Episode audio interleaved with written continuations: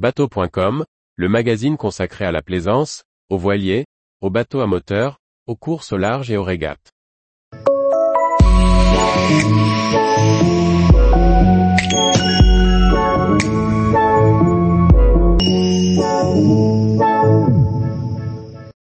Jeannot, après 1995, une marque qui reste forte au sein du leader du nautisme. Par Maxime le Riche. Fondé dans les années 50, le chantier Jeannot est une référence dans l'industrie du nautisme mondial. Après la naissance aux herbiers, la croissance et la gloire en course au large, nous nous plongeons dans la période contemporaine suite au rachat en 1995 par le groupe Beneteau.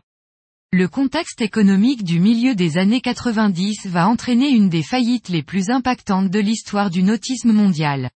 En 1995, le chantier Jeannot se voit dans l'obligation de se déclarer en faillite.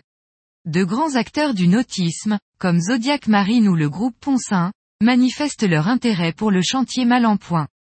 Mais c'est son concurrent vendéen Beneteau, qui aura les faveurs du tribunal de commerce et qui reprendra toutes les activités du chantier Jeannot.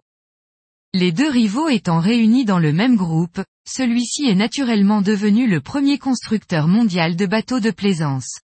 Fort des connaissances industrielles et des capacités de financement de Beneteau, Jeannot s'implante aux États-Unis puis en Asie. La surface du site de production français est portée à 40 hectares, ce qui en fait une des plus grandes usines de bateaux au monde. En dépit des inévitables synergies entre les deux chantiers, les deux marques ont gardé chacune leur spécificité afin de s'adapter au mieux à un marché concurrentiel. Au début des années 2000, Jeannot renomme ses gammes de voiliers en deux appellations, Sunfast pour la régate et Sun Odyssey pour un programme de croisière. Taillés pour les courses offshore et inshore, les Sunfast vont truster les victoires sur le circuit IRC mais également sur la Transquadra, une transatlantique amateur réservée aux marins de plus de 40 ans. En 2018, Jeannot innove avec un plan de pont inédit sur les Sun Odyssey 44 et 49. Qualifié de walk-around, il permet à un équipier de faire le tour complet du pont sans enjamber une seule marche.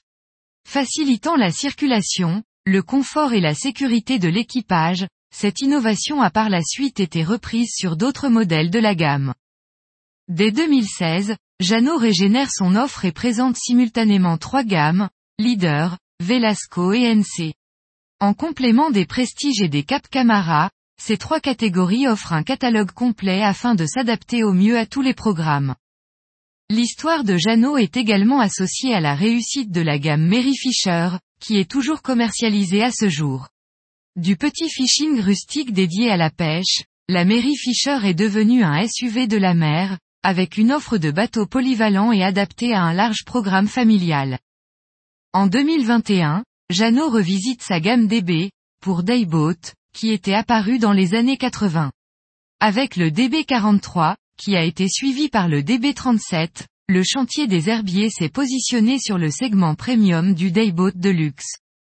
En plus de 60 années de production, Jeannot a lancé près de 250 000 bateaux. Environ 3000 collaborateurs sont à pied d'œuvre pour assurer une production annuelle d'environ 3500 unités. Une centaine de revendeurs sont présents sur toute la surface du globe. En cumul avec toutes les filiales du groupe Beneteau, Jeannot a généré un chiffre d'affaires de 1,5 milliard d'euros en 2022. Tous les jours, retrouvez l'actualité nautique sur le site bateau.com. Et n'oubliez pas de laisser 5 étoiles sur votre logiciel de podcast.